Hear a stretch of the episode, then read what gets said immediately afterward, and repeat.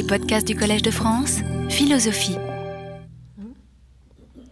Et donc nous avons là un autre niveau d'individualité, au pluriel, les cellules. Mais les cellules elles-mêmes, elles sont formées de molécules, les molécules d'atomes, et etc. Et vous pouvez de cette façon concevoir qu'il y a une hiérarchie de niveaux dans la réalité ontologique. Vous aurez une ontologie stratifiée. Alors ça, à ma grande joie, ça existe dans le livre de Neuf que j'ai mentionné au début. Il n'en est pas question très longtemps, il y a trois pages sur l'émergence qui, font allusion à l'émergence d'un niveau par rapport au niveau d'en dessous. On reviendra sur cette idée. Euh, mais vous voyez, l'idée de fond, c'est je suis un être individuel, je suis formé de parties qui elles-mêmes peuvent être considérées, certaines, pas forcément. Un, un organe, c'est pas sûr, parce qu'il n'y a pas d'autonomie vraiment. Le sent, par exemple. Est-ce que c'est un individu? Non. Mais les cellules de notre organisme, après tout, il faut reconnaître que nous venons d'une seule cellule tous. Hein. Les cellules de notre organisme peuvent être considérées comme des individus et probablement le niveau moléculaire ou atomique peut aussi être considéré comme composé d'individus. Hein. Que faisons-nous avec cette ontologie stratifiée? Alors, est-ce que j'ai bien commenter l'ensemble des citations de Gislin que je vous donnais là. Euh, ah oui, il y a l'idée de la lutte pour la vie. Alors, c'est la, euh, le cinquième petit texte que je donne ici. Euh, comment se représenter dans cette ontologie stratifiée où il y a des individus à différents niveaux, comment se représenter la lutte pour la vie ou la concurrence vitale, c'est-à-dire le mécanisme de l'évolution? Il y a, nous dit Giselin, lutte pour la vie ou concurrence vitale entre espèces. Nous admettons que les espèces sont des individus. Hein. Il y a lutte pour la vie entre espèces ou à l'intérieur des espèces, entre les individus qui sont les parties de l'espèce, c'est-à-dire entre les organismes. La lutte entre les espèces est une lutte pour la nourriture ou la boisson, manger, boire. Ça deviendra peut-être une lutte d'ailleurs pour l'air aussi. Vous avez conscience que la lutte pour l'eau actuellement est une lutte cruciale. Euh, cette lutte entre espèces, nous en connaissons de nombreux exemples. Euh, vous avez sans doute entendu parler tout récemment de la chasse aux phoques euh, qui a été tellement vigoureuse qu'il n'y a presque plus de phoques, en tout cas sur la côte est américaine. Et comme il n'y a presque plus de phoques, que mangent les phoques? Les phoques mangent de la raie. Et comme il n'y a plus de phoques, les raies prolifèrent. Et comme il y a énormément de raies, que mangent les raies, les raies mangent des coquilles Saint-Jacques et, des palourdes et d'autres fruits de mer. Hein. Résultat, il y a tellement de raies, il n'y a plus de fruits de mer, il n'y a plus de coquilles Saint-Jacques dans les restaurants de Boston. C'est très ennuyeux pour les restaurateurs et aussi pour les pêcheurs de coquilles Saint-Jacques. Hein. Donc les balances entre les espèces, en fait, sont euh, des questions de lutte pour la nourriture. À l'intérieur d'une espèce, il y a aussi une lutte pour la nourriture et une lutte pour l'eau entre les organismes qui sont les parties de l'espèce, mais il y a surtout une lutte pour la reproduction, parce que la reproduction se passe non pas au niveau de l'espèce, mais au niveau des organismes qui composent l'espèce. En réalité, la lutte pour la nourriture est subordonnée à la lutte pour la reproduction. On mange pour mieux se reproduire. Et les succès reproductifs sont très inégaux d'un organisme à l'autre et par conséquent d'une population à l'autre. La dernière petite citation que je vous donnais pour illustrer ce point 3 était la remarque de Giselin que dix ans après son papier hérétique, l'hérésie s'était transformée en consensus. Que la plupart des biologistes se sont rangés à son idée qu'effectivement il fallait qu'ils changent d'ontologie, qu'ils ne restent pas aristotéliciens, qu'ils abandonnent l'essentialisme aristotélicien, c'est-à-dire l'idée que l'espèce est l'essence permanente de l'individu et que l'espèce en même temps n'est pas une réalité. J'en arrive à mon quatrième point, où je vais parler, en suivant de très près Kislin, de l'inférence historique, de ce que peut être l'idée d'une méthodologie des sciences historiques lorsqu'on adopte cette perspective ontologique. Nous avons admis que les individus, que ce soit les espèces, que ce soit les organismes, les individus vivants changent. Ils sont en devenir. Est-ce que ce sont les mêmes changements à tous les niveaux? Pas vraiment. Les organismes s'adaptent, nous dit Gislin, et ils se reproduisent. Les espèces évoluent. Ernst Mayr, euh, qui a adopté, avec Tieder, faut reconnaître, mais qui a adopté le point de vue de Gislin, souligne que évolution ne signifie pas progrès. je vous ai cité un petit passage de son dernier grand livre qu'il a écrit, qu'il a publié, il avait plus de 90 ans. Ce livre s'intitule This is Biology. Voilà, voilà ce que c'est la, biologie, la science du monde vivant. Euh, la science du monde vivant, explique-t-il, est une science d'un monde qui évolue, mais ça n'est pas nécessairement une science d'un monde qui progresse. Ce n'est pas forcément meilleur après que ça n'était avant. Et pour illustrer ce que nous dit Mère, à savoir, c'est ma première, euh, mon premier petit texte ici, le changement est à peu près une nécessité, euh, suivant le concept de la sélection naturelle, parce que les forces combinées de la compétition et de la sélection naturelle ne laissent pas d'autre choix, ou à peu près pas d'autre choix, que de mourir ou de progresser dans l'évolution, ou de, mourir ou changer.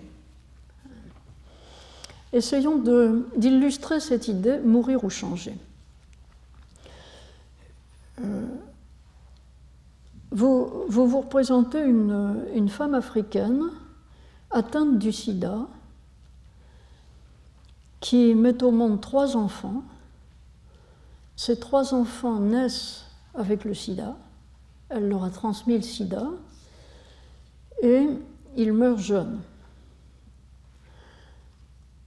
Cette femme avait été contaminée par son partenaire une autre femme africaine, dans les mêmes conditions sanitaires, la même absence de ressources médicales, souvent les mêmes conditions de vie, avec elle aussi un partenaire atteint du sida, n'a pas le sida, et met au monde trois enfants qui n'ont pas le sida, qui l'attraperont peut-être après, mais qui n'ont pas le sida à la naissance. On peut faire l'hypothèse que la femme qui n'a pas attrapé le sida de son partenaire est mieux résistante au virus du sida dans sa constitution que l'autre. C'est une hypothèse qu'on a faite, que certains êtres humains ont une meilleure résistance au virus que, d'autres. On peut subséquemment faire l'hypothèse qu'elle a transmis ça à ses enfants. Et comme ces enfants ne naissent pas avec la maladie, ils ont une meilleure chance de se reproduire eux-mêmes et donc de transmettre ces éléments supposés génétiques, hein, alors que les autres ont de moins bonnes chances de transmettre leurs gènes. Et on peut imaginer que sur une longue période, le groupe sera formé d'individus qui auront une meilleure résistance parce qu'il y aura plus d'organismes qui auront acquis cette résistance que d'autres qui ne l'ont pas. Mais c'est quelque chose d'extrêmement lent. Pensez maintenant à une population de bactéries. Euh, vous avez une bronchite d'enfer, le médecin vous donne un antibiotique, ça ratatine la population de bactéries, il y en a qui résistent. Il y en a qui résistent parce qu'elles se trouvent avoir une constitution génétique qui les rend moins sensibles, peut-être pas complètement insensibles, mais disons vous avez arrêté le traitement avant la fin. Hein. il y en a qui réchappent. Et non seulement celles-là peuvent se diviser, se rediviser et refaire un clone, une population de bactéries identiques, semblables à elles, hein, qui vont être résistantes, mais les bactéries ont aussi des moyens de se transmettre des éléments génétiques latéralement. Lorsque une bactérie qui n'a pas les éléments de résistance côtoie une bactérie qui a les éléments de résistance, elles peuvent se transmettre horizontalement euh, un élément génétique de résistance. Ça va beaucoup plus vite. Cette transmission latérale va beaucoup plus vite les, populations bactériennes peuvent réagir beaucoup plus rapidement. Est-ce que c'est un progrès de la part des bactéries, si j'ose dire, de devenir résistantes à un antibiotique ah. euh, Nous sommes malins, nous avons d'autres antibiotiques dans la poche, donc euh, nous en mettrons un autre et crac, elles ne sont pas immunes à celui-là. Est-ce que c'est un progrès pour les populations humaines de développer une résistance génétique au sida? Oui, mais il y a un vieux raisonnement des gens du 19e siècle, vous empêchez les gens d'attraper la, variole, ils meurent d'autre chose. Donc la notion de progrès est tout à fait discutable, mais la notion de changement est indiscutable. Hein. C'est-à-dire, seul celui qui est capable de changer de stratégie, celui qui a une stratégie alternative, est, vainqueur dans le, combat évolutif. C'est ça que Mère veut dire. Quant à Giselin, conduisant son cheminement intellectuel de réflexion ontologique, il nous dit quelque chose qui rejoint des réflexions de Leibniz sur la possibilité et la contingence. Leibniz écrivait dans ses essais de théodicée, j'ai retrouvé ça avec intérêt, l'événement dont l'opposé est possible est contingent. L'événement dont l'opposé est impossible est nécessaire. Et Ghislain nous dit, la possibilité est plus fondamentale que l'existence.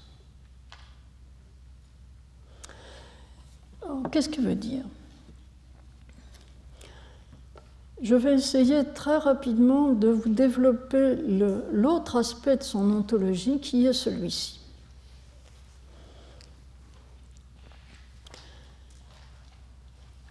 Les acteurs de l'évolution, selon Giselin, les acteurs de l'évolution, ce sont les individus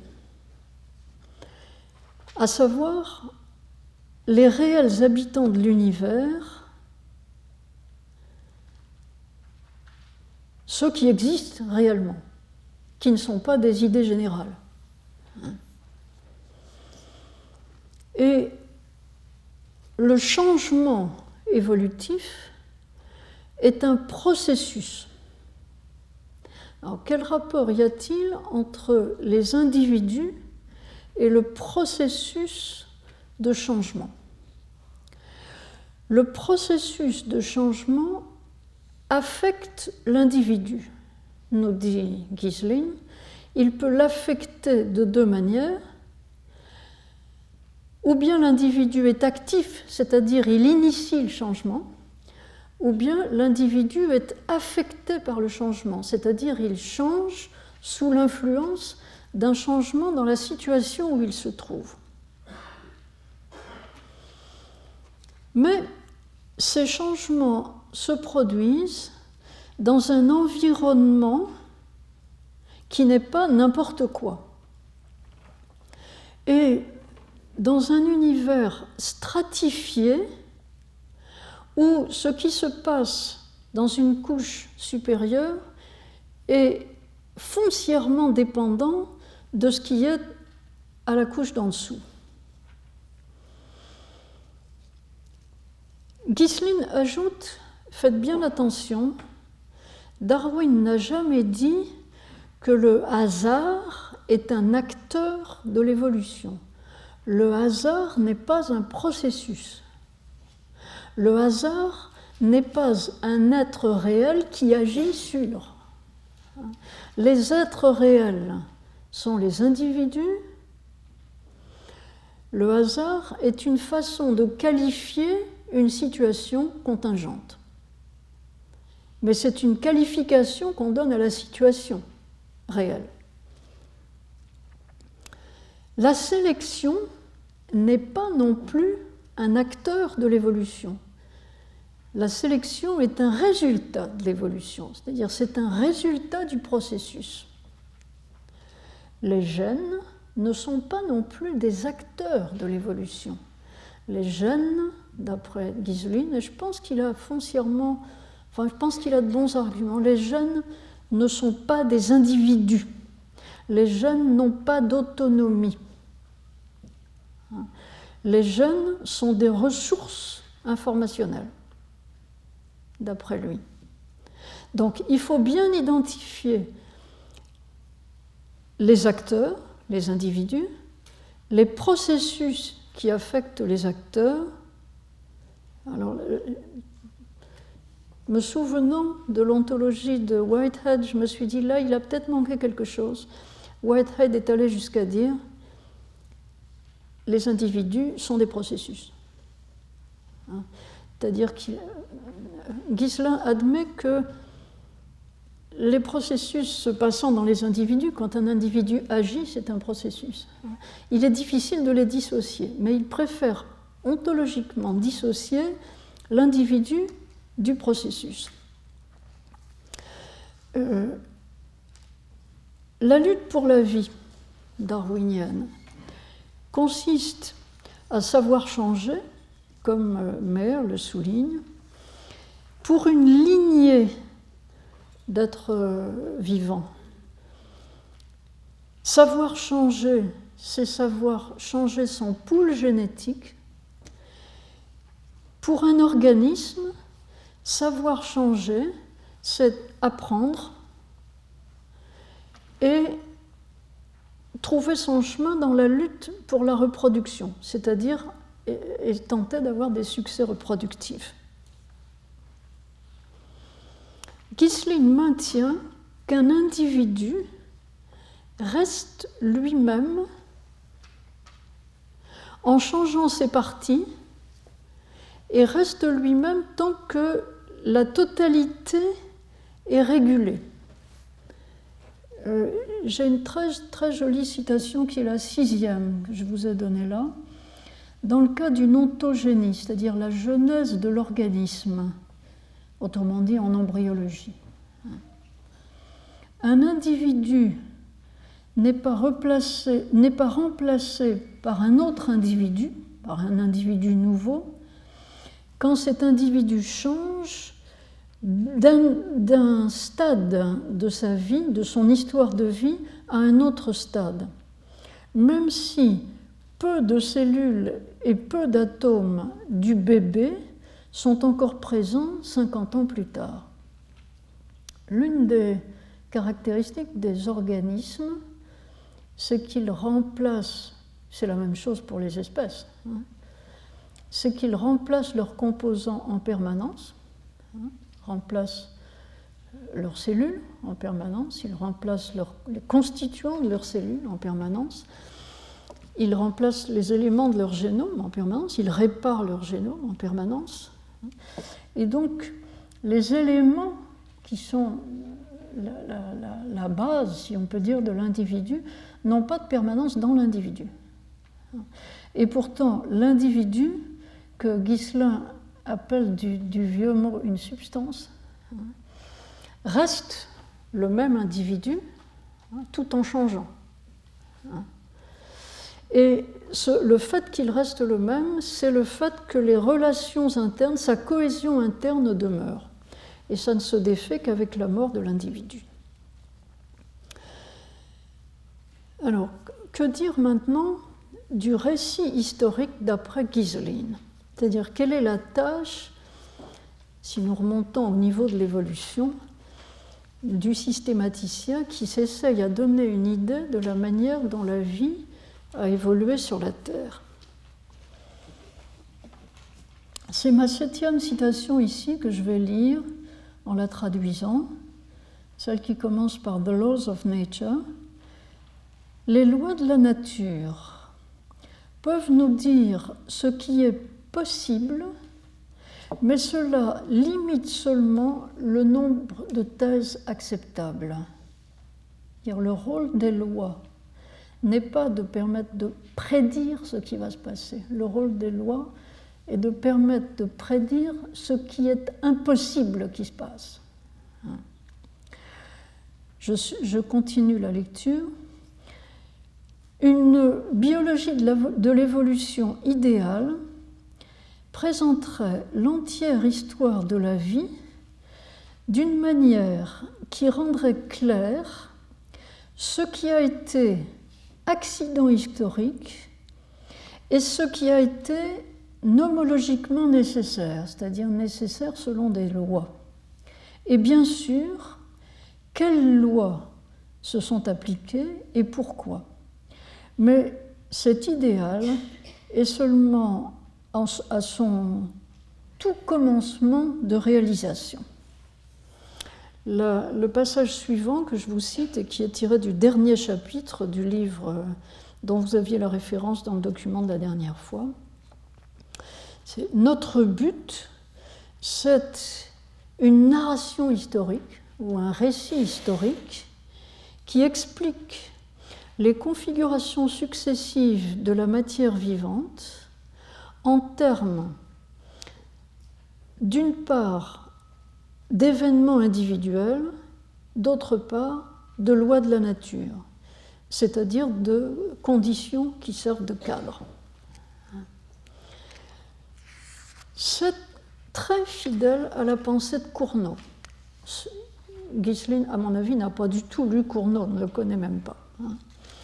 À savoir, pour qu'un récit historique soit possible, il faut à la fois qu'on soit capable de repérer dans ce qui s'est produit les régularités et de les rattacher à des lois générales, plus ou moins générales. Giseline admet qu'en biologie, elles sont toujours plus ou moins générales et très hypothétiques. Mais il faut aussi être capable de repérer les accidents de l'histoire, c'est-à-dire les événements contingents, les moments où une occasion s'est présentée et un organisme a saisi l'occasion, ou une espèce a saisi l'occasion. Et cela n'était pas prédictible du tout. Événement contingent. J'en viens alors à ma conclusion générale pour cette leçon d'aujourd'hui.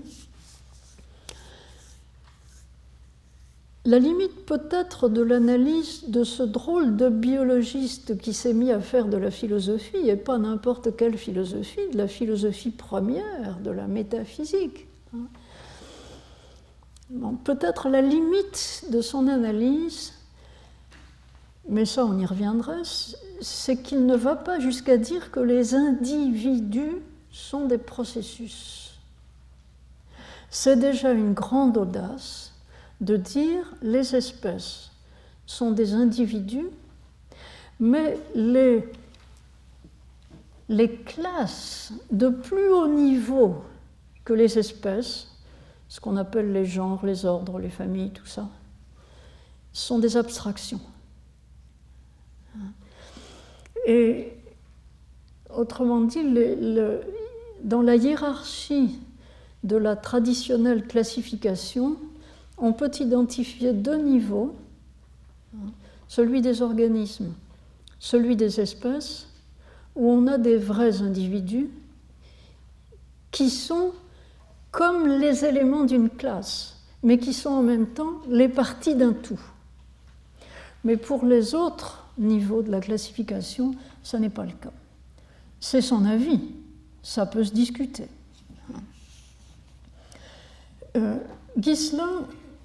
dis-je dans ma conclusion, insiste sur l'importance pour les biologistes d'abandonner l'ontologie aristotélicienne, et je pense que là-dessus, la plupart des biologistes lui ont donné raison, et nous pouvons lui donner raison. Quelque chose était à faire pour arracher la biologie à une vieille façon philosophique de se représenter le, le être vivant qui n'était pas adaptable à la pensée d'une évolution. Maintenant, ce qui est curieux, c'est que dans un chapitre de son livre, notre auteur, Gislin, nous décrit son ontologie, nous énumère les, comment dire, les meubles de son ontologie. Quelle, est, quelle est, sa représentation du monde vivant? Quels sont les, oui, qu'est-ce qui constitue son ontologie Il a quatre catégories ontologiques. Ce qui change, ce sont les substances, dit-il, c'est-à-dire les individus, espèces ou organismes. Deuxième catégorie de son ontologie, les processus de changement, actifs ou passifs, action ou affection, qui affectent les individus, des processus qui affectent les individus. Troisième catégorie, où et quand? La place, place dit en anglais. Et quatrième catégorie, ce qui caractérise le changement, c'est-à-dire les propriétés du changement. Ça a changé de combien quelle est la qualité du changement Est-ce qu'il y a des changements dans les relations entre les individus des changements dans la posture ou dans l'état? Je n'entre pas dans le détail. Et je retiens l'idée générale de Kiselin que la science de l'évolution est une science historique, que les sciences historiques ont une dignité de science et qu'il faut adapter la méthodologie d'une science à la nature de l'objet étudié. Si l'objet évolue, il faut bien adapter la, méthodologie scientifique et les concepts à ça. Cette science de l'évolution, il l'appelle une science synthétique. Dans quel sens? Dans le sens où elle permet d'allier l'appel aux régularités nomologiques et l'appel à la contingence des événements dans l'histoire de la vie. C'est ça la synthèse. C'est entre les deux aspects de contingence et de régularité. Et en gardant toujours à l'esprit qu'il y a ces deux aspects, cette science doit nous permettre de produire un récit permettant de repérer ce qui, dans le cours de l'évolution, tenait à des lois ou ce qui, dans le cours de l'évolution, a été contingent. Et c'est un, une ligne directrice qui pourrait être suivie pour l'étude de la vie sur d'autres planètes, si j'ose dire. Il conclut, lui, d'une façon beaucoup moins sceptique et teintée de pessimisme que mon collègue Riklas, qui était prêt à abandonner l'idée qu'il faut produire un récit de l'évolution, sinon c'est pas intéressant si on n'a pas de synthèse. Bon. Euh, lui, insiste toujours sur l'importance de, cet aspect qu'a la biologie de l'évolution d'être une science historique dont le but ultime est de produire un récit, un récit de l'évolution de la vie sur la Terre. Et peut-être aurons-nous d'autres récits de l'évolution de la vie sur d'autres planètes. Et la manière de faire le récit, il nous donne le fil conducteur, c'est de trouver le discernement entre événements contingents et régularité. Régularités qui sont dues en général à des lois tenant au soubassement, des lois physiques par exemple, des lois de la chimie, hein, qui, qui, elles font figure de lois nécessaires pour ce qui se passe au niveau du dessus. Voilà, j'espère avoir été assez clair pour expliquer une pensée qui est un peu difficile. Je vous remercie. Retrouvez tous les podcasts du Collège de France sur www.collège-de-france.fr.